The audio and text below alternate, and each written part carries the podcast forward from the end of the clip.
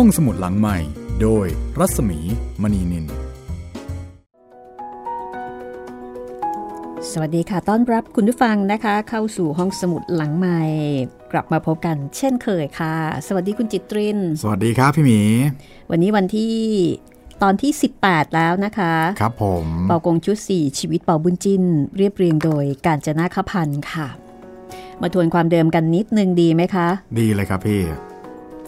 ตอนนี้ก็ถึงตอนที่เราจะกล่าวถึงวิญญาณของนางตันเพ็กเอง ครับ นางตันเพ็กเองคนนี้ก็เป็นเอ่อเป็นภรรยาที่มาตามหาสามี ที่สามีเป็นราชบุตรเขย ค่ะ แล้วก็ทิ้งลูกทิ้งเมียทิ้งพ่อทิ้งแม่มา ทิ้งหมดทุกคนเลยครับมาเสวยสุข แล้วปรากฏว่าเรื่องราวมันก็ดำเนินไปโดยตัวของมันเอง สุดท้ายแล้ว ลูกชายลูกสาวทั้งสองคนได้ดีได้ดี ครับผม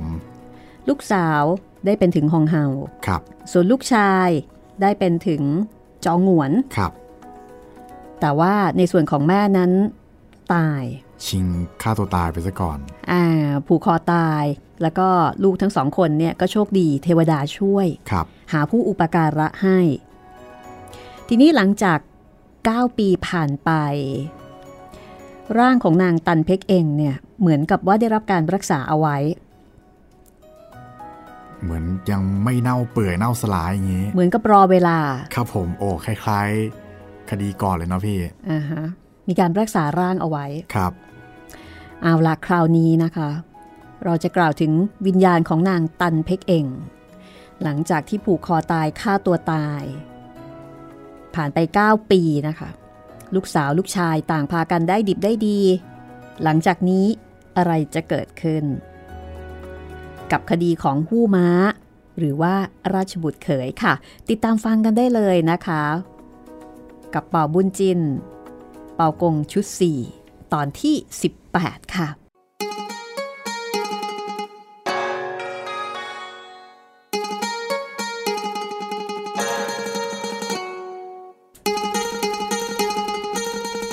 ฝ่ายวิญญาณนางตันเพกเอง พอเตร็ดเตรไปครบ 9 ปีเต็ม ตามที่เทพพยดาฟ้าดินกำหนดให้ ก็กลับมาเข้าร่าง คือกำหนดให้ในที่นี้ก็คือกำหนดให้เป็นไปตามเวรตามกรรมของตัว ประมาณว่าชดใช้กรรม พอฟื้นขึ้นมาได้ นางก็เห็นห่อผ้าของตนยังวางอยู่เป็นปกติ พอแก้ผอแก้ห่อผ้าออกดู ก็เห็นเงิน 8ตำลึงกับหนังสือฉบับหนึ่ง มีใจความว่า เวลานี้บุตรชายกับบุตรสาวของเจ้าอยู่ในเมืองหลวง เจ้าจงรีบไปพบกับบุตรทั้งสอง แล้วกล่าวโทษสามีของเจ้าต่อเปาบุญจินเถิด นางตันเพกเองเห็นดังนั้นก็รู้ว่านี่เป็นหนังสือหรือว่าเป็นจดหมายของเทวดาเขียนไว้ให้ ไม่ใช่คนธรรมดาแน่ๆ คนธรรมดาที่ไหนจะมารู้เรื่องราวถึงขนาดนี้ นางก็คุกเข่าลงคำนับ ขอบคุณเทพพยดาฟ้าดินแล้วก็ออกมาจากศาลเจ้า เดินทางไปยังเมืองเปียนเหรียญเมืองหลวง พอไปถึง ก็เข้าไปหาชุยสินแต่ชุยสินนั้นตายซะแล้ว เหลือแต่ชุยบุญกังบุตรชาย นางก็เล่าความทุกข์ร้อนให้ฟังทั้งหมด ชุยบุญกังจึงให้เชิญฮั่นหูกกมาปรึกษา ฮั่นหูกกก็ให้คำแนะนำว่า ความเรื่องนี้ต้องให้เปาบุญจินชำระจึงจะได้โดยชิ้นซีมุ้ยได้ทำทันบนไว้ต่อเปาบุญจิน นางตันเพ็กเอง ก็เลยไปหาเป่าบุญจิ้น พอไปถึง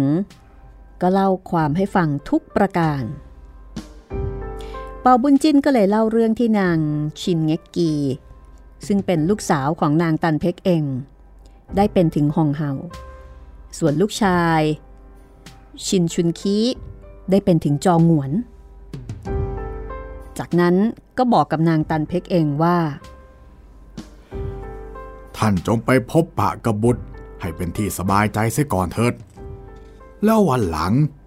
ข้าพเจ้าจะพิจารณาให้ ถ้าข้าพเจ้าชำระเมื่อใดจะบอกให้ทราบ นางได้ฟังดังนั้นก็มีความยินดีคำนับลามาพบกับลูกชาย คือชินชุนคีพอชินชุนคีรู้ว่าแม่มา ก็ดีใจ ออกมาคำนับรับรองเชิญเข้าข้างใน พอวันรุ่งขึ้น ก็พาแม่เข้าเฝ้าฮองเต้ พระเจ้าซองเองจงฮองเต้ทรงแต่งตั้งให้นางตันเพ็กเองเป็นไทกุนแล้วก็พระราชทานเงินทองตามสมควร แล้วทรงอนุญาตให้ไปเฝ้าฮองเฮานางชินฮองเฮาพอรู้ว่า แม่มา ก็ดีพระไทย รีบเสด็จออกมารับถึงนอกตำหนัก ครั้นทอดพระเนตรเห็นแม่ ก็คุกเข่าลงคำนับ แล้วก็กันแสง นางตันไทกุลก็ตกใจ คุกเข่าลงพยุงฮองเฮาให้ลุกขึ้น จากนั้นชินฮองเฮาก็เชิญนางตันไทกุลตำแหน่งใหม่ เข้าไปในตำหนัก นางตันไทกุลถวายคำนับฮองเฮาตามธรรมเนียม แล้วทั้งสองคนต่างก็ร้องไห้ เล่าความทุกข์ยากสู่กันฟัง พอค่อยสั่งโศกแล้ว ชินฮองเฮาก็สั่งให้จัดโต๊ะมาเลี้ยงดู เป็นอย่างดี นางตันไทกุลเฝ้าอยู่พอควรแก่เวลา ก็ถวายคำนับลากลับไปที่บ้านของชินชุนคีครั้นบูหลิมกับภรรยาได้ทราบข่าว ก็พากันมาคำนับนางตันไทกุล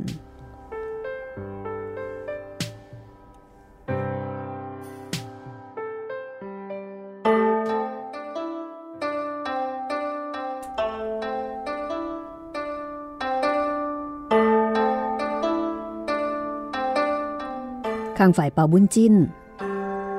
เมื่อได้ทราบเรื่องราวโดยตลอดแล้ว ก็คิดอยู่ในใจว่า ความเรื่องชินสีมุ้ยนี้ ยากที่เราจะพิจารณา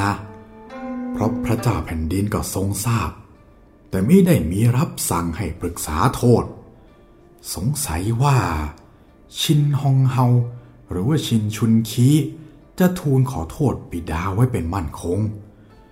เมื่อก่อนไม่มีใครมาฟ้องร้องขึ้น เราจึงจำต้องเพิกเฉยอยู่ อืม แต่เวลานี้มีตัวโจทย์มาแล้ว เราควรจะเรียกตัวชินซีมุ้ยมาพิจารณา ถึงจะลงโทษตามหนังสือทันบนไม่ได้ โดยพระเจ้าแผ่นดิน หรือชินฮองเฮา ชินชุนคีจะขอโทษ ก็ควรจะให้เห็นอำนาจกฎหมายของบ้านเมืองไว้บ้าง ต่อไปชินซีมุ้ย จะได้ละพยศอันชั่วร้ายของตนเสีย จากนั้นเป่าบุญจินก็ให้เตียนเหลงไปเชิญชินซีมุย ชินซีมุย ตกใจมากเพราะรู้ว่าเป่าบุญจินเรียกพบ แต่ก็ขัดไม่ได้ จึงมาหาเป่าบุญจิน เมื่อเห็นเป่าบุญจินขึ้นอยู่บนที่ชำระความ ก็ตกใจจนตัวสั่น คุกเข่าลงคำนับก้มหน้านิ่ง ท่านชินสีมุ้ย ท่านได้ทำทันบนไว้กับเราฉบับหนึ่ง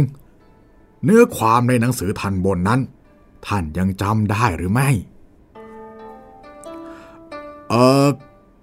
ข้าพเจ้าจำได้แม่นอยู่ บัดนี้การก็ปรากฏขึ้นแล้วว่าท่านมีบุตรภรรยา ราะฉะนั้นเราจะให้ประหารชีวิตท่านเสียตามทันบน พอเปาบุญจิ้นกล่าวเช่นนี้ ชินซีมุยก็กลัว แต่เห็นว่า ถ้ารับสารภาพตามตรง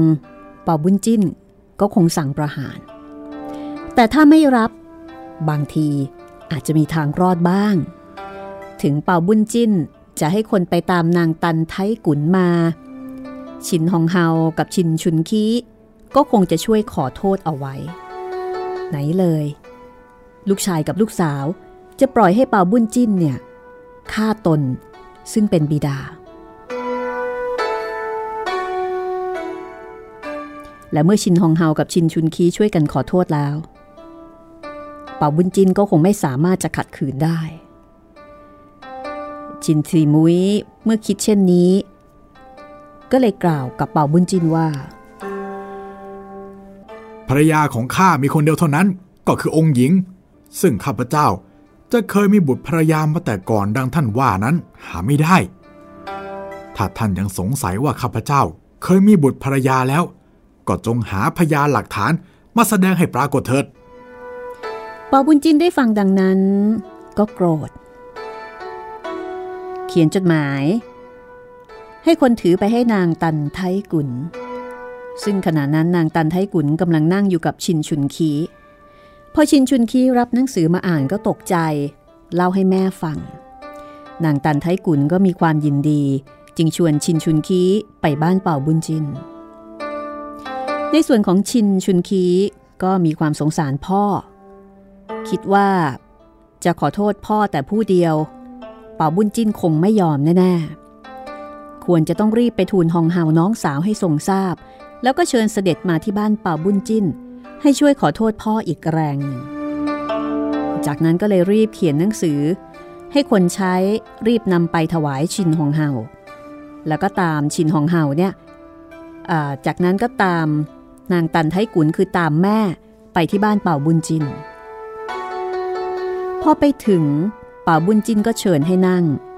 แล้วก็ถามชินสีมุย ท่านราชบุตรเขย ท่านทั้งสองคนเนี่ยคือใครฮะ ท่านรู้จักหรือไม่ ชินสีมุ้ยนั้น แข็งใจตอบ ข้าข้าไม่รู้จัก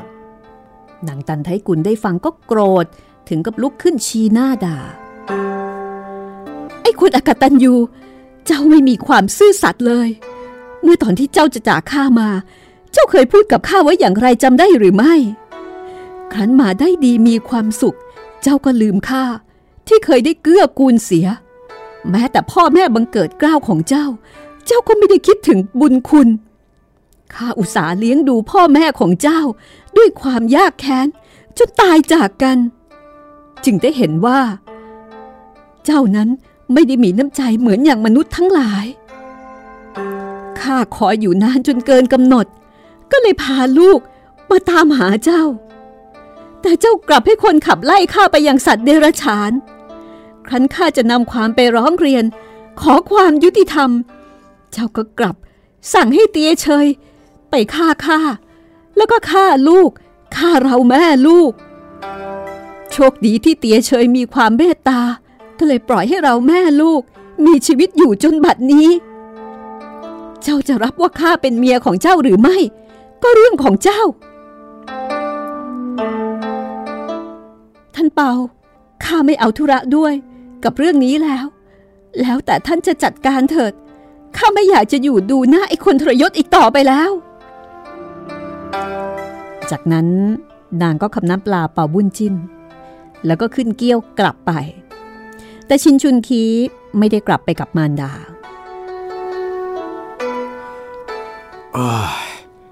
ทีนี้ท่านจะให้เราทำประการใดดี ชินชุนคีก็คำนับแล้วก็พูดอ้อนวอนขอโทษแทนพ่อ แล้วก็บอกกับพ่อ ขอให้พ่อเนี่ยรับสารภาพเสีย ขอให้พ่ออ้อนวอนขอโทษ ต่อเป่าบุญจิน ชินสีมุ้ยได้ฟังลูกชายพูดดังนั้น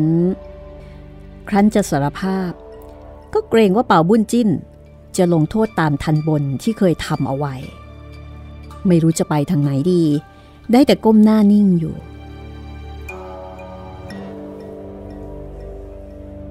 ป่าบุญจินเห็นเช่นนั้น ก็เลยสั่งทหาร ทหาร จับชินสีมุย ใส่โห่เท่าเจยตะแกงเหล็กไว้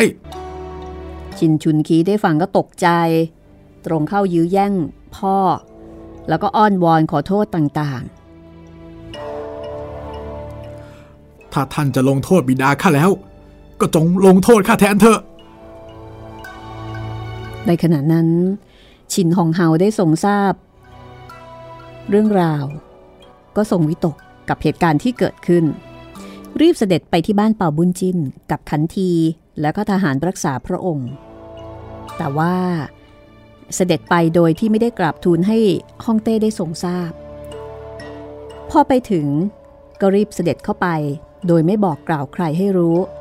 เมื่อได้เห็นทหารกำลังฉุดคร่าบิดาอยู่ก็ตกพระทัยยิ่งนัก ชินชุนคีเหลียวไม่เห็นชินฮองเฮา ก็รีบคุกเข่าถวายคำนับ ท่านฮองเฮา โปรดช่วยชีวิตบิดาข้าด้วย ในขณะที่ชินฮองเฮาเสด็จเข้าไปนั้นเป่าบุญจิ้น แกล้งทำเป็นไม่เห็น ชินฮองเฮาตรงเข้าไปหาเป่าบุญจิ้น คุกเข่าลงคำนับ แล้วก็ตรัสว่า ท่านเปา ขอท่านได้โปรด ยกโทษให้กับบิดาของข้าเถิด เรื่องนี้ฮองเต้ทรงทราบแล้ว แต่หาได้ดำริจะเอาโทษไม่ป่าบุญจินเห็นชินฮองเฮามาคำนับก็ตกใจ รีบลุกจากที่นั่ง ถวายคำนับ โอ้ ข้าพเจ้าไม่ทราบว่าฮองเฮาเสด็จมา จึงไม่ได้รับรอง ขอประทานโทษให้ข้าพเจ้าด้วย การที่ข้าพเจ้าจะลงโทษบิดาของท่านฮองเฮานั้น ก็เพราะว่าบิดาของฮองเฮาได้ทำทันบนไว้กับข้าพเจ้า แต่เมื่อฮองเฮาอุตสาเสด็จมาขอโทษเช่นนี้ข้าก็จำเป็นต้องผ่อนผันฮองเฮาได้ฟังดังนั้นก็ดีพระไทย รีบเข้าไปคำนับบิดา ชินซีมุ้ยตกใจ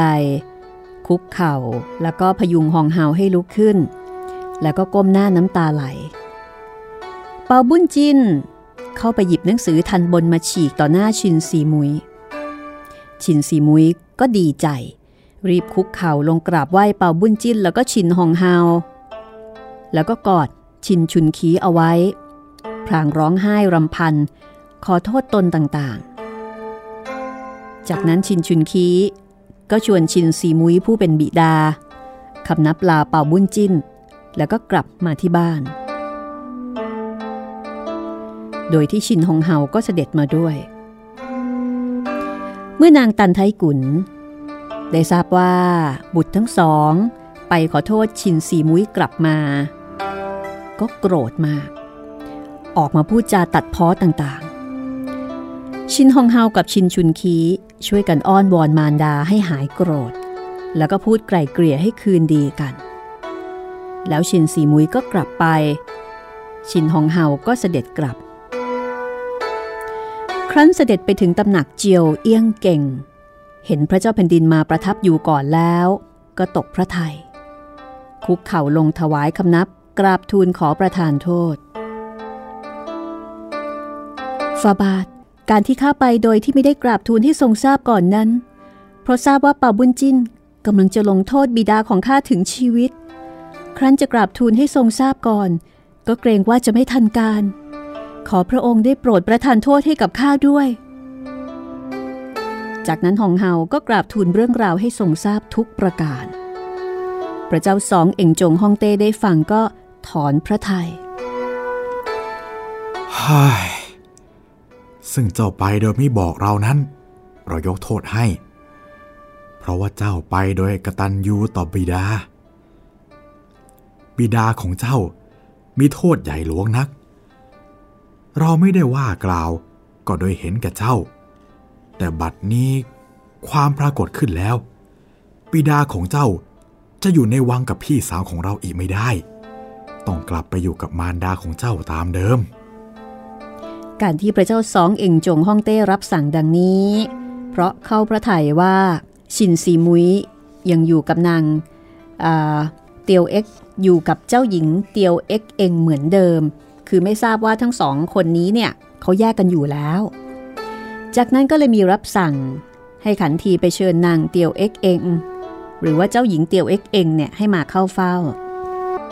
การที่พระเจ้าซองเองจงฮ่องเต้รับสั่งดังนี้ ก็เพราะเข้าพระทัยผิด คิดว่าชินซีมุย ยังอยู่กินฉันสามีภรรยากับองค์หญิงเตียวเง็กเองทั้งที่ในความเป็นจริง ชินซีมุยกับองค์หญิงเตียวเง็กเอง แยกกันอยู่นานแล้ว เพราะว่าองค์หญิงเนี่ยรู้ความจริง แล้วก็ทำใจไม่ได้ เพียงแต่ว่ายังคงรักษาหน้า อยู่กันแบบในนามเท่านั้นเอง แต่เรื่องนี้ฮ่องเต้ไม่รู้ ฮ่องเต้ก็เลยรับสั่งให้ขันที ไปเชิญนางเตียวเง็กเอง หรือว่าเจ้าหญิงเตียวเง็กเองให้มาเข้าเฝ้า แล้วก็ตรัสเล่าเรื่องให้ฟังทุกประการ พอเจ้าหญิงเตียวเง็กเอง มาเข้าเฝ้า เจ้าหญิงก็ทูลฮ่องเต้ บอกว่าความเป็นจริงแล้ว ความสัมพันธ์ฉันสามีภรรยากับชินซีมุยตอนนี้ไม่มีแล้วก็คือ ขาดจากกันมานานแล้ว พระเจ้าสองเอ่งจงฮ่องเต้ได้ทราบดังนั้นก็ทรงยินดี รับสั่งแก่ชินฮองเฮาว่า ถ้าเช่นนั้นก็เป็นการเรียบร้อยแล้ว เราจะตั้งให้บิดาเจ้าเป็นก๊กเจียงตามธรรมเนียม แต่ห้ามมิให้เข้าเฝ้าเป็นอันขาด จากนั้นก็รับสั่งให้ขันทีไปบอกชินซีมุยให้ทราบ ตั้งแต่นั้นมาชินซีมุยก็ไปอยู่ที่บ้านชินชุนคีบุตรชายของตน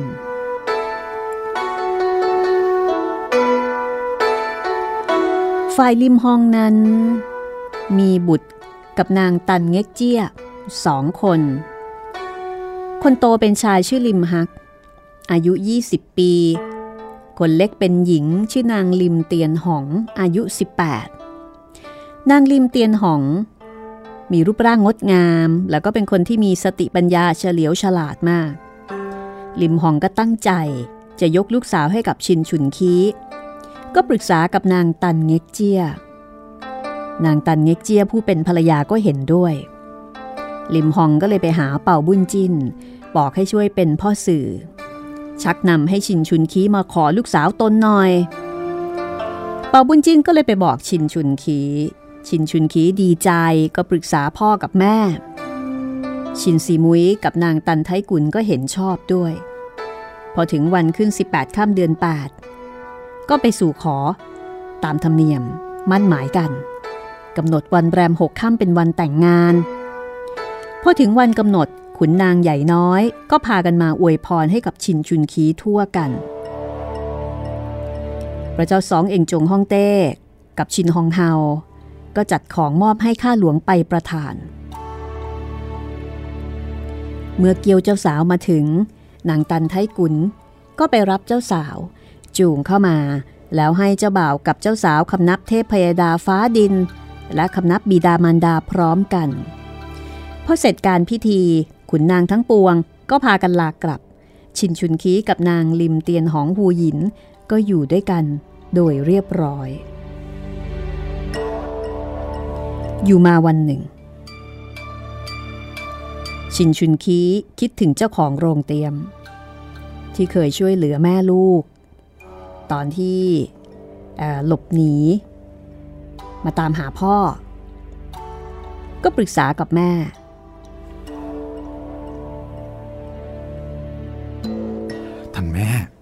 เจ้าของโรงเตี๊ยม มีพระคุณต่อเรามาก ข้าคิดดูแล้ว ก็อยากจะชักจูงให้เข้ามารับราชการเป็นขุนนางเสีย นางตันไทกุลก็เห็นด้วย ชินชุนคีก็เลยให้คนไปตามเจ้าของโรงเตี๊ยมมา ท่านผู้มีคุณ ท่านชื่อใดแท่ใด โปรดบอกให้ข้าพเจ้าทราบด้วย ข้าพระเจ้า แท่ซีชื่อเท่งมุยบ้านเดิมอยู่เมืองกังนำเคยเป็นขุนนางตำแหน่งกังโปชื่อเองได้คัดข้าพเจ้าออกจากตำแหน่ง ข้าพเจ้าก็เลยต้องมาทำมาหากินด้วยความยากจน ท่านผู้มีคุณ อย่าได้มีความวิตกเลย ข้าพเจ้าจะกราบทูลให้ท่านได้รับราชการตามเดิม สีเท่งมุยได้ฟังก็ยินดียิ่งนักคำนับลากลับไป วันรุ่งขึ้น ชินชุนคีก็เข้าเฝ้าแล้วก็กราบทูลให้ฮ่องเต้ทรงทราบ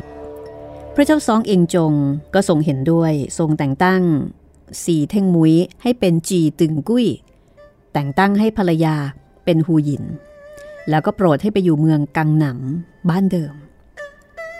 ส่วนชินชุนคีนั้น คิดถึงตันลิ้ว ลูกน้าชายที่ตายไป ก็ให้คนไปสร้างห่วงจุ้ยใหม่ แล้วก็ให้ไปรับนางตันม้าผู้เป็นยาย มาจากเมืองเกงจิว แล้วก็ปฏิบัติดูแลเป็นอย่างดี ต่อมาไม่นาน บูหลิมกับภรรยา ก็ป่วยเป็นโรคชรา ถึงแก่กรรมทั้งสองคนชินฮองเฮาก็มอบให้ชินชุนคีจัดการศพตามธรรมเนียม ส่วนโคเพงนั้นก็ได้ภรรยาคนหนึ่งชื่อนางพัวสี พระเจ้าแผ่นดินก็ประทานเงินทองให้ตามสมควร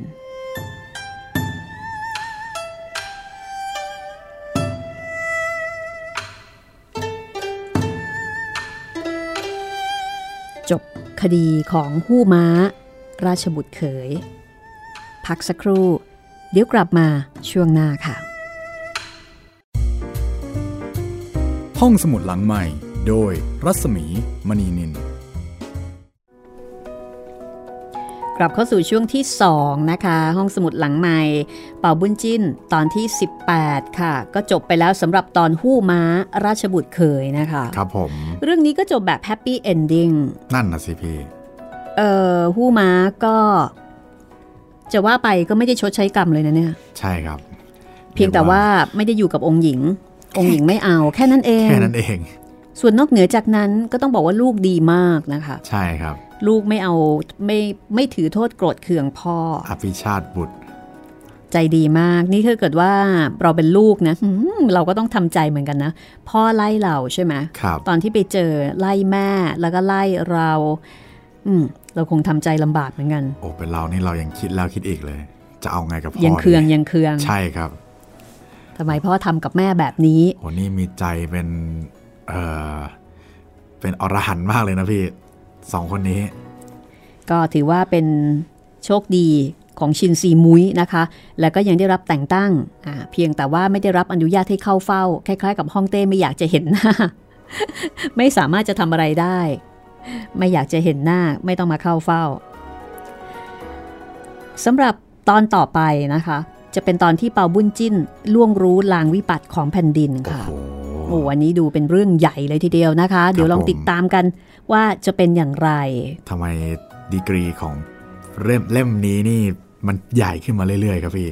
อืมหมายถึงว่าหมายถึงคดีกรีของคดีอะขครับนาดพี่ของคดีใช่ความครับเข้มข้นใช่ของคดีเนี่ยเหรอคะใช่ครับพี่ อันนี้ลางวิบัติของแผ่นดินนะ อาจจะไม่ใช่คดีไหมอ๋ออาจจะเป็นบางอย่างเหตุการณ์อืมเป็นเหตุการณ์ ก็คุณผู้ฟังคะอาตอนนี้เนี่ยเรามีกิจกรรมนะคะ กิจกรรมที่จะชวนให้คุณผู้ฟังเนี่ยส่งคลิปการอ่านหนังสือ เล่มที่คุณผู้ฟังชื่นชอบอย่อหน้า หรือว่า บทที่คุณผู้ฟังประทับใจ คือจะเป็นบทไหนย่อหน้าไหนยังไงก็ได้ ที่คิดว่าถ้าอ่านตอนนั้นแล้วนะคะ ใช้เวลาประมาณ 5 นาทีเนี่ยมันสามารถที่จะถ่ายทอดความประทับใจที่มีต่อหนังสือเล่มนั้น หรือว่าเรื่องราวนั้นๆ แล้วก็ส่งคลิปการอ่าน มาที่เพจรัศมีมณีนินนะคะ inbox ค่ะ เพจรัศมีมณีนินนะคะ ครับผม แล้วก็หลังจากนั้นถ้าเกิดว่าคลิปไหน ได้รับการคัดเลือกนำออกอากาศ เรามีของที่ระลึกจากไทย PBS มอบให้ครับ แล้วก็จะส่งให้ถึงบ้านเลยนะคะ กติกาก็ง่ายๆเลยค่ะ ก็เลือกหนังสือเรื่องราวที่คุณประทับใจ ไม่เกิน 5 นาทีนะคะ แล้วก็บอกมานิดนึง ว่าทำไมคุณถึงเลือกเล่มนั้นเรื่องนั้นนะคะ แล้วก็ถ่ายรูปเอ่อกับหนังสือเล่มนั้นมาด้วย แค่นี้เองนะคะ ก็ inbox นะ มาที่เพจของดิฉันเองรัศมีมณีนินนะคะ ครับผม ส่งมาที่นั่นได้เลย ตอนนี้เราก็รอนะคะ รอที่จะอ่าน เออรอที่จะฟังว่าหนังสือเล่มโปรด หนังสือที่คุณผู้ฟังชื่นชอบเนี่ยมีหนังสืออะไรบ้างครับผมเผื่อว่าอาจจะทำให้เราได้รู้จักหนังสือมากขึ้นด้วยนะคะอ่าส่วนในเรื่องของแพลตฟอร์มการรับฟังตอนนี้นะคะ ก็ต้องขออนุญาตอัปเดตกันสักนิดหนึ่งนะคะ เผื่อว่าอาจจะมีคุณผู้ฟังที่เพิ่งจะมาฟัง ก็จะได้ทราบว่าเรามีหลายแพลตฟอร์มนะคะ ให้คุณได้เลือกฟังค่ะ ครับผมสำหรับตอนนี้นะครับ ช่องทางการรับฟังก็นอกจากเว็บไซต์ Thai PBS Podcast แล้วนะครับ ยังมีทางด้านของแอปพลิเคชัน Thai PBS Podcast แล้วก็แอปพลิเคชัน Podcast อื่น ๆ นะครับ Apple Podcast Google Podcast Podbean แล้วก็ Spotify ครับผม แล้วก็ยังมีทาง YouTube ด้วยนะครับ YouTube Channel Thai PBS Podcast ครับ ในเรื่องของการติดต่อนะคะ ก็สามารถ inbox มาได้ ทั้ง inbox ของเพจรัศมีมณีนิน หรือว่าไปที่เพจThai PBS Podcast นะคะ inbox ไปที่นั่นก็ได้ หรือว่าจะทิ้งคอมเมนต์เอาไว้ในคลิปของ YouTube ที่คุณฟังก็ได้เช่นกันค่ะ ครับผมเอ่อมีจดหมายนะคะ จากคุณผู้ฟัง ก็คือมีข้อความนั่นแหละเอ่อคุณ คุณนัสิริวันนะคะจากจากอเมริกาบอกว่า สวัสดีค่ะ ขอเอาใจช่วยให้มีคนสนใจส่งเทปเข้ามาเข้าร่วมกิจกรรมอ่านมาก ๆ นะคะ ครับน้าคงไม่มีโอกาส เพราะมีแต่หนังสือภาษาอังกฤษเป็นส่วนใหญ่อืม ก็เลยบอกว่าแหมจริง ๆ อยากให้คุณน้าส่งมาเหลือเกินนะคะครับผมเพราะคุณน้านี่ก็เป็นนักอ่านตัวยงท่านหนึ่งเลย คุณน้าก็เลยบอกว่ามีหนังสือไทยที่น้าอ่านซ้ำๆอยู่หลายเล่มเหมือนกันค่ะ เช่น หนังสือที่เขียนโดยดอกไม้สด เดี๋ยวจะเลือกดูว่าตอนไหนดี ครับผม ดอกไม้สดนี่เป็นนักเขียนใช่ไหมพี่ เป็นนักเขียนค่ะครับไม่ได้เป็นดอกไม้นะคะ ไม่ได้คิดอย่างนั้นครับพี่ เป็นนักเขียน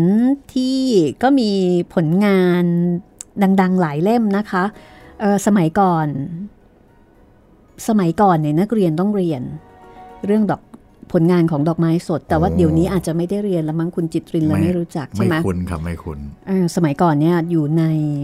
เป็นหนังสืออ่านนอกเวลานะคะ อย่างเช่น ผู้ดีอันนี้ก็ผลงานของดอกไม้สดครับ แล้วก็มีอีกหลายเล่มนะคะ ทีนี้คุณน้าเนี่ยก็ไปอ่านมาเรียบร้อยแล้วแล้วก็บอกว่า เอ่อเป็นวิดีโอนะคะอัดมาเป็นวิดีโอออกเป็นวิดีโอเลยเหรอครับพี่ ใช่ โอ้โห ครบทั้งภาพและเสียง อืม จริง ๆ ถ้าเกิดว่าอัดเป็นวิดีโอได้ไหมจริง ๆ ก็ได้นะครับ แต่ว่าตอนตอนเามาส่งออกไฟล์อากาศหรือตอนส่งไฟล์เนี่ยมันจะต้องมาแปลงอีกที ใช่ครับผม อืม คือถ้าเกิดเป็นไปได้เป็นคลิปเสียงก็จะสะดวก ใช่ครับพี่ ค่ะ ทีนี้ก็เอ่อส่งดิฉันก็ส่ง อีเมล address นะคะ ไปให้คุณนาเรียบร้อยแล้ว เดี๋ยวลองดูค่ะนะคะลองดูครับผมขค่ะอบคุณนะครับคุณนาว่าครัจะบส่งมาได้หรือไม่นะคะครับเอ่อคุณต้องคุณต้องเนี่ยเคยแนะนำมัจจุราชสีรุ้งมา มัจจุราชสีรุ้งที่เป็นบทประพันธ์ของพนมเทียนนะคะ แล้วก็บอกว่าเอ่อเพิ่งจะหาริทมีดสั้นที่อ่านเอาไว้เจอ หมายถึงริทมีดสั้นที่เคยลงใน YouTube นะคะ แล้วก็กำลังจะติดตามริทมีดสั้น คุณคุณต้องเนี่ยไม่แน่ใจว่าก่อนหน้านั้นคุณต้องฟังรายการทางไหน หรือว่าฟังจาก YouTube อย่างเดียวอันนี้ไม่แน่ใจนะคะครับอ่าอันนี้ก็อาจจะเป็นอีกท่านหนึ่งที่เข้ามารู้จักกับห้องสมุดหลังใหม่ผ่านช่องทาง YouTube เพราะว่าเรามีหลายช่องทางอย่างที่ได้บอกไปแล้วนะคะเอ่อ ในส่วนของริทมิสั้นทาง YouTube เนี่ยมีตั้งแต่ตอนที่ 42 เป็นต้นไป สาเหตุที่เป็นเช่นนั้นก็เพราะว่าตอนนั้นมีปัญหาเกี่ยวกับเรื่องของการเปลี่ยนสถานีที่ออกอากาศ ก็เกรงว่าเรื่องที่เล่าเอาไว้จะไม่ต่อเนื่อง ก็เลยนำเรื่องที่ยังไม่ได้เล่าเนี่ยเอามาโพสต์ต่อเพื่อที่จะให้แฟนรายการเนี่ยไปติดตามฟังทาง YouTube คือตอนนั้นก็ยังไม่ค่อยมีความรู้เกี่ยวกับเรื่องของ เกี่ยวกับเรื่องของโซเชียลเกี่ยวกับเรื่องเออ YouTube อะไรมากเท่าไหร่ คิดแต่ว่าเอ๊ะทำยังไงดีที่จะให้ผู้ฟังเนี่ยได้ติดตามเรื่องต่อไปจนกระทั่งจบ เพราะว่าตอนนั้นไม่ได้ออกอากาศนะคะ รายการไม่ได้ออกอากาศ ก็เลยเอาไปโพสต์ไว้ แต่ทีนี้พอไปโพสต์ไว้แล้วเนี่ยก็จะมีคุณผู้ฟังที่ไม่ได้เป็นแฟนรายการไงก็ไปฟัง พอฟังเสร็จก็เกิดคำถามว่าเอ๊ะทำไมมันไม่ต่อเนื่อง เออทำไมมีตั้งแต่ตอนที่ครับ42 แล้วตอนที่ 1 ถึงตอนที่ 41อะอยู่ไปอยู่ไหนที่ไหน ดิฉันก็ขออภัยจริง ๆ คือตอนนั้นคิดแต่ว่า เออ เอาไงดีนะ จะให้ฟังทางช่องไหนดีนะอะเดี๋ยวโพสต์ลง YouTube ก็แล้วกัน จะได้ไม่จะได้แบบไม่ไม่ขาดช่วง ได้ฟังต่อไปจนจบ จนกระทั่งมาถึงตอนนี้ก็ยังไม่ได้เอาโพสต์ขึ้นนะคะ ยังไม่ได้อัพขึ้น เพราะว่าสมัยก่อนนู้นเนี่ยมันยังไม่ได้มีปัญหาเกี่ยวกับเรื่องของลิขสิทธิ์มากถึงเหมือนเหมือนเหมือนตอนนี้อะค่ะ ก็เลยค้างคาเอาไว้ครับ อันนี้ก็เลย เหมือนยังไงดี ก็ฟังไปแค่นั้นก่อนก็แล้วกันนะคะครับผม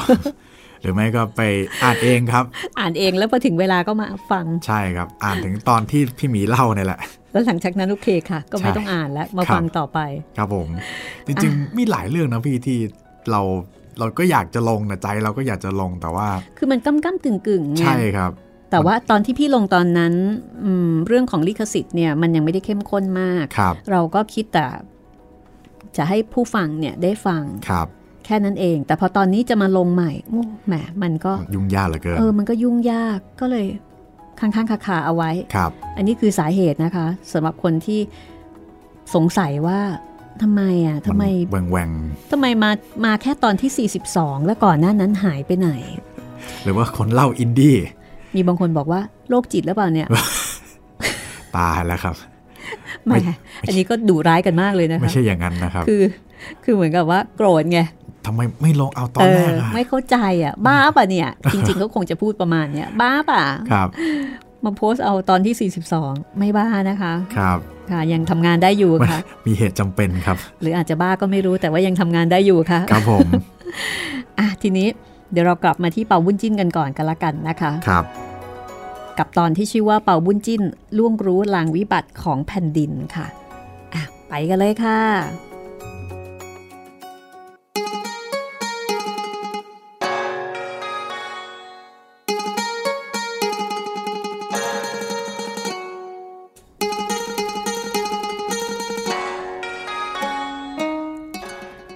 กล่าวถึงพังหวน ซึ่งเป็นขุนนางกังฉิน เดิม พังหวนนั้นเป็นขุนนางตำแหน่งจิ้นสือ แล้วก็ได้เลื่อนเป็นหั่นหลิม ไม่ได้เลื่อนด้วยความสามารถ แต่ว่าเลื่อนด้วยความสามารถในการประจบสอพรอตอนนี้เป็นขุนนางตำแหน่งเซียวสือ พังหวนมีภรรยาชื่อว่านางเตียวสี มีบุตรชายสามคน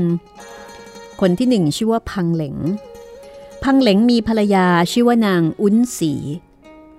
คนที่สองชื่อว่าพังยง มีภรรยาชื่อนางพัวสี คนที่สามชื่อว่าพังหลง ภรรยาชื่อนางเตียงสี นางพัวสีกับนางเตียงสี ลูกสะใภ้สองคนนี้เป็นคนซื่อตรง เมื่อสังเกตเห็นสามีประพฤติการสิ่งใดไม่เป็นธรรม ก็คอยว่ากล่าวตักเตือน ครั้นพังยงพังหลงไม่เชื่อฟัง ก็ไปผูกคอตายเสียทั้งสองคน ต่อมานางเตียวสี คลอดบุตรคนหนึ่ง เป็นหญิง มีลักษณะงดงามยิ่งนัก วันที่เด็กคลอด บังเกิดอาเพศ เป็นลางร้าย นั่นก็คือนกเป็ดไก่ไม่ขันแล้วก็ไม่ร้อง สุนัขกก็ไม่เห่าหอน รัษฎรทั้งปวงพากันพิศวงยิ่งนัก เป่าบุญจินพิจารณาดูก็รู้ว่า มีดาวอุบาทลงมาเกิด เพื่อที่จะล้างผลาญขุนนางตรงฉิน เป่าบุญจินก็ตกใจ วันรุ่งขึ้น ก็เข้าเฝ้ากราบทูลฮ่องเต้ให้ทรงทราบทุกประการแล้วดาวอุบาทนั่น จะลงมาเกิดอยู่ที่ใดเล่า เราจะได้กำจัดเสีย เป่าบุญจินก็เลยกราบทูลว่า ให้ฮ่องเต้นั้นให้ฮั่นกูกกจับยามดู พระเจ้าสองเองจงฮ่องเต้ก็รับสั่งให้ฮั่นกูกกจับยามดู เพื่อที่จะหาว่าดาวอุบาทนั้นตอนนี้ไปเกิดอยู่ที่ไหน ฮั่นกูกกใช้วิชาตรวจดูแล้วก็กราบทูล ดาวอักแชร์ลงมาเกิดเป็นลูกขุนนางในเมืองหลวงนี่เอง คลอดเมื่อเวลาตีสี่ยามเมื่อวานนี้ โอ้โห คำนวณละเอียดมาก รู้เวลาด้วยเวลาคลอด พระเจ้าสองเองจงก็เลยตรัสถามขุนนางว่า เมื่อวานนี้มีภรรยาใครคลอดบุตรเป็นหญิงบ้าง ขุนนางทั้งปวงก็พากันกราบทูลว่า ภรรยาของตนหาได้คลอดบุตรในวันนั้นไม่ ส่วนพังหวนตกใจ เพราะว่าใช่เลย ครั้นจะกราบทูลตามตรง ก็เกรงว่าลูกจะเป็นอันตราย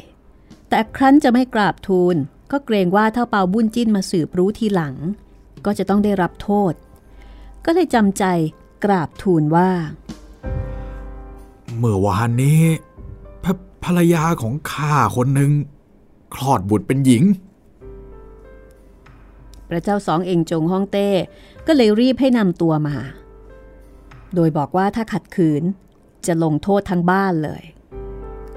ครั้นพังหวนนำมาแล้ว พระเจ้าสองเองจง ก็สั่งให้ขันทีอุ้มไปให้ชินหองเฮาพิจารณาดู ว่ามีลักษณะอันเป็นกาลกินีอยู่ในร่างกายบ้างหรือไม่ ชินหองเฮาทอดพระเนตรเห็นก็สงสาร ก็ทรงดำริว่า ตามที่เปาบุญจิ้นบอกว่า ดาวอักแชร์ลงมาเกิด เพื่อจะล้างผลาญขุนนางตรงฉินนั้น เรายังไม่เห็นว่าจะเป็นไปได้ ชรอยเป่าบุญจิ้นกับพังหวน น่าจะมีเรื่องกันอยู่ จึงได้ใส่ร้ายกัน แต่ถ้าเราไม่เชื่อเป่าบุญจิ้น ก็เกรงบ้านเมืองจะมีเหตุ แต่ถ้าเราเชื่อ เราก็ต้องทำลายชีวิตเด็กนี้เสีย เราควรจะหาอุบายบ่ายเบี่ยงไว้ก่อน น่าจะดี ชินฮองเฮาคิดแบบนี้แล้ว ก็รับสั่งกับขันทีว่า นี่ขันที เจ้าจงนำเด็กนี้ไปคืนให้แก่บิดาของเขา แล้วก็กราบทูลให้ทรงทราบว่า เราได้พิจารณาดูลักษณะเด็กนี้แล้ว เห็นว่าน่าจะมีเหตุอย่างที่เปาบุญจินว่าจริง แต่การที่จะล้างชีวิตเสีย แต่พอคลอดออกมาเห็นเดือนเห็นตะวันดังนี้ เป็นเรื่องที่น่าสงสารยิ่งนัก เราขอชีวิตไว้ก่อนเถิด เมื่อเติบโตขึ้นแล้ว จึงค่อยพิจารณาดู แล้วก็ค่อยคิดอ่านกันต่อไป ขันทีก็ไปกราบทูลตามที่ชินฮองเฮาได้บอกไว้ ซึ่งพระเจ้าซองเอ็งจงฮ่องเต้ก็ส่งอนุญาตตามนั้น ในส่วนของเป่าบุญจินก็คิดในใจว่า ถ้าจะทูลให้ประหารชีวิตเด็กนี่เสียให้ได้ ก็จะเป็นที่ขุนเคืองพระไทยของห้องเฮาควรจะงดรอไว้ คิดกำจัดภายหลังเถิด คิดแล้วก็มิได้กราบทูลคัดค้านพังหวนก็มีความยินดี ครั้นฮ่องเต้เสด็จขึ้น ก็รีบพาลูกสาวกลับมาเล่าให้ภรรยาฟังทุกประการ นางเตียวสีหูหยินก็ดีใจ รับขวัญต่างๆ แล้วก็เลี้ยงลูกสาวเป็นอย่างดี ตั้งชื่อว่านางพังเตาะห่วย ข้างฝ่ายชินชุนคีก็อยู่กินกับนางลิมเตียนหอง มาได้ประมาณปีกว่าๆนางลิมเตียนหองก็ล้มเจ็บ ไม่สบาย ชินชุนคีกับบรรดาญาติญาติแล้วก็ครอบครัวของนางลิมเตียนหอง ก็มีความวิตกกังวลจัดหาหมอมารักษาพยาบาล แต่อาการก็ไม่ดีขึ้น มีแต่ทรงกับสุด พอถึงวันขึ้นสามค่ำเดือน 12 นางลิมเตียนหอง ก็ถึงแก่ความตาย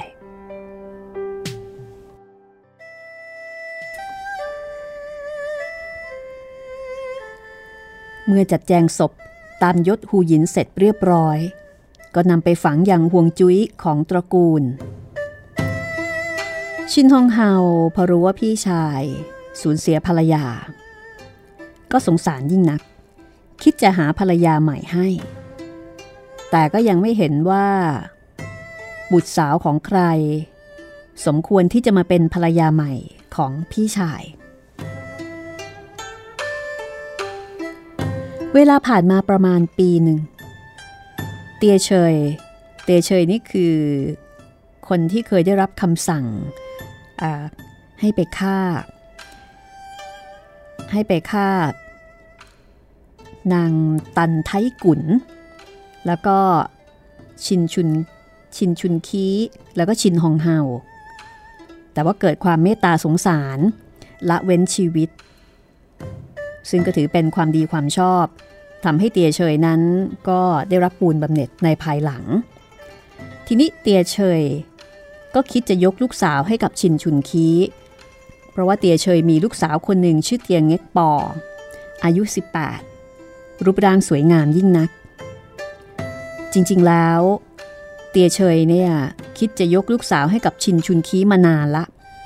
เพียงแต่ว่าลิมฮองเนี่ยยกลูกสาวของตนให้ซะก่อนคือตัดหน้าไปก่อน พอได้โอกาสก็ปรึกษากับนางเบี้ยสีหูหยินผู้เป็นภรรยา นางเบี้ยสีหูหยินก็เห็นด้วย เจเฉยก็เลยเข้าเฝ้ากราบทูล ขอให้พระเจ้าซองเองจงฮ่องเต้ทรงจัดการให้ พระเจ้าซองเองจงฮ่องเต้ก็ทรงยินดีรับเป็นธุระ แล้วก็ทรงแต่งตั้งให้นางเตียงเง็กปอเป็นหูหยิน ประทานเงินพันตำลึงกับทองคำห้าร้อยตำลึงเป็นของขวัญ พอถึงวันเลิกดี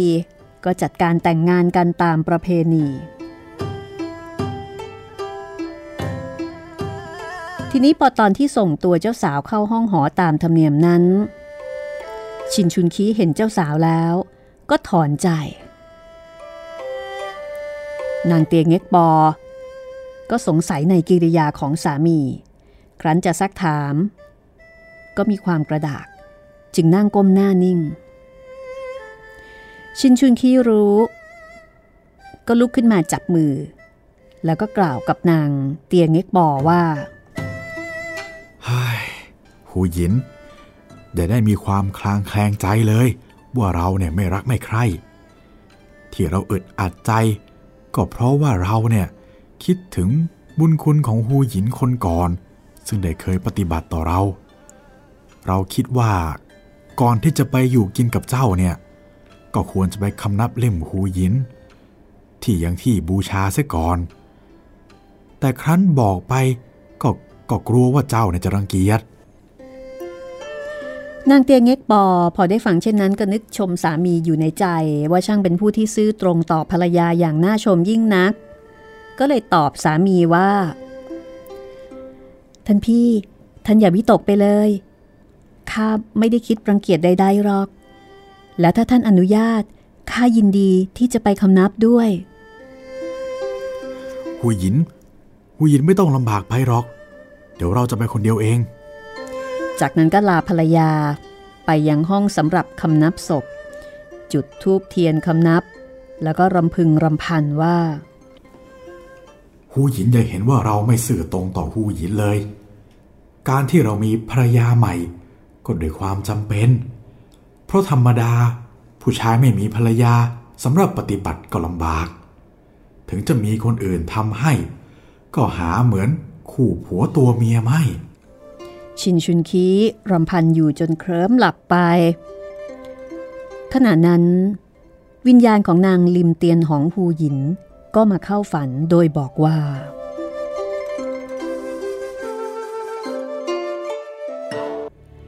ท่านพี่ ข้าไม่รังเกียจหรอก ข้าเป็นคนวาสนาน้อย จึงไม่ได้อยู่ปรนิบัติดูแลท่าน แต่ว่า ก่อนที่ท่านจะอยู่กินกับภรรยาใหม่ ขอให้ท่านกินเจ อุทิศส่วนกุศลให้กับข้าสักสามเดือนเถิดชินชุนคีตื่นขึ้น ก็ร้องไห้ คิดถึงภรรยาหูหยินหูหยินอย่าวิตกเลย เราจะปฏิบัติตามคำสั่งทุกประการ จากนั้นก็รีบมาหานางเตียงเง็กปอ ภรรยาใหม่ แล้วก็เล่าความให้ฟัง นางเตียงเง็กปอก็อนุญาต ตั้งแต่นั้นมา ชินชุนคีก็กินเจ มีกำหนดเวลาสามเดือน เมื่อพ้นกำหนดจึงได้อยู่กินกันตามประเพณี ในเวลานั้น นางตันม้า มารดาของนางตันไทกุนมีอายุได้ 61 ปี ก็คือเป็นยายของชินชุนคี ชินชุนคีก็เลยจัดแจงจัดงานแซยิต ขุนนางในเมืองหลวงต่างพากันมาอวยพรทั่วกัน ต่อมานางตันไทกุนก็ปรึกษากับชินชุนคี แม่คิดจะกลับไปอยู่บ้านเดิม จะได้เส้นไหว้ศพปู่ย่าของเจ้าด้วย เจ้าคิดเห็นเช่นใดชินชุนคีได้ฟังก็เห็นด้วย รุ่งขึ้นก็เลยเข้าไปกราบทูลพระเจ้าซองเอ่งจงฮ่องเต้ ซึ่งพระองค์ก็ทรงอนุญาต ชินชุนคีก็เลยกลับมาบอกกับมารดา วันรุ่งขึ้น ก็พากันไปลาฮองเห่าเมื่อชินฮองเห่าได้ทราบ ว่าแม่จะลากลับไปบ้านเดิมเพื่อที่จะเส้นไหว้ศพปู่ย่า ก็ทรงอาลัยยิ่งนัก จากนั้นนางตันไทกุนกับชินชุนคี ก็คำนับลากลับ แล้วก็ไปร่ำลาขุนนางผู้ใหญ่ผู้น้อยทั้งปวง พอถึงวันกำหนด ขุนนางในเมืองหลวงพากันออกมาส่งถึงนอกเมือง ชินชุนคีพาครอบครัวออกจากเมืองหลวง เดินทางตรงไปที่เมืองโอกวงฟังดูเหมือนกับว่าไม่มีอะไรนะคะ ใช่ครับพี่ เหมือนกับทุกสิ่งทุกอย่างก็ดำเนินไปด้วยดี แต่ว่ามันมีค่ะ ครับผมกำลังจะมีนะคะ แล้วก็กำลังจะมีกับชินซีมุยด้วย โอ้ my god อ่า หลายคนอาจจะบอกว่าเอ้ยเจ้าชินซีมุยนี่ทำไมไม่ได้รับแบบไม่ได้รับผลกรรมที่ตัวเองได้เคยกระทำเอาไว้ใช่ไหมไม่ว่าจะเป็นเรื่องของการโกหก เรื่องของการเอ่อ พูดจาไม่ดีครับขับไล่ลูกเมีย ในใช่ขณะที่ตัวเองเนี่ยเสวยสุข คือมีหลายเรื่องที่ชินซีมุยเนี่ยทำไม่ถูก แต่ชินซีมุยก็ยังอยู่ดีมีสุข หลายคนอาจจะลุ้นแล้วก็รู้สึกว่าแหมน่าจะเจอเจออะไรบ้างนะ คนนี้เนี่ย คิดว่าออกแนวแช่งครับหลายคน ใช่ ตอนต่อไปค่ะนะคะ ระหว่างทางเนี่ย อืมมันมีปัญหาอยู่ครับนะมันมีปัญหาอยู่ มันจะเกิดเรื่องค่ะ แต่ว่าจะเกิดเรื่องอะไรก็คงให้คุณผู้ฟังเนี่ยติดตาม กับเปากงชุด 4 ชีวิตเปาบุญจินตอนที่ 19 นะคะครับผมเรียบเรียงโดยการจนาคพันธ์แต่บอกเลยว่าแฟนตาซีพอสมควรครับ อืมเรื่องนี้ยังไม่จบแต่เพียงแค่นี้นะคะครับบอกแล้วว่าค่อนข้างยาวค่ะครับเกี่ยวกับเรื่องของจินซีมุ้ยเนี่ย เอาละวันนี้ก็หมดเวลาของห้องสมุดหลังใหม่แล้วนะคะ พบกันใหม่ในตอนหน้า สวัสดีค่ะ สวัสดีครับ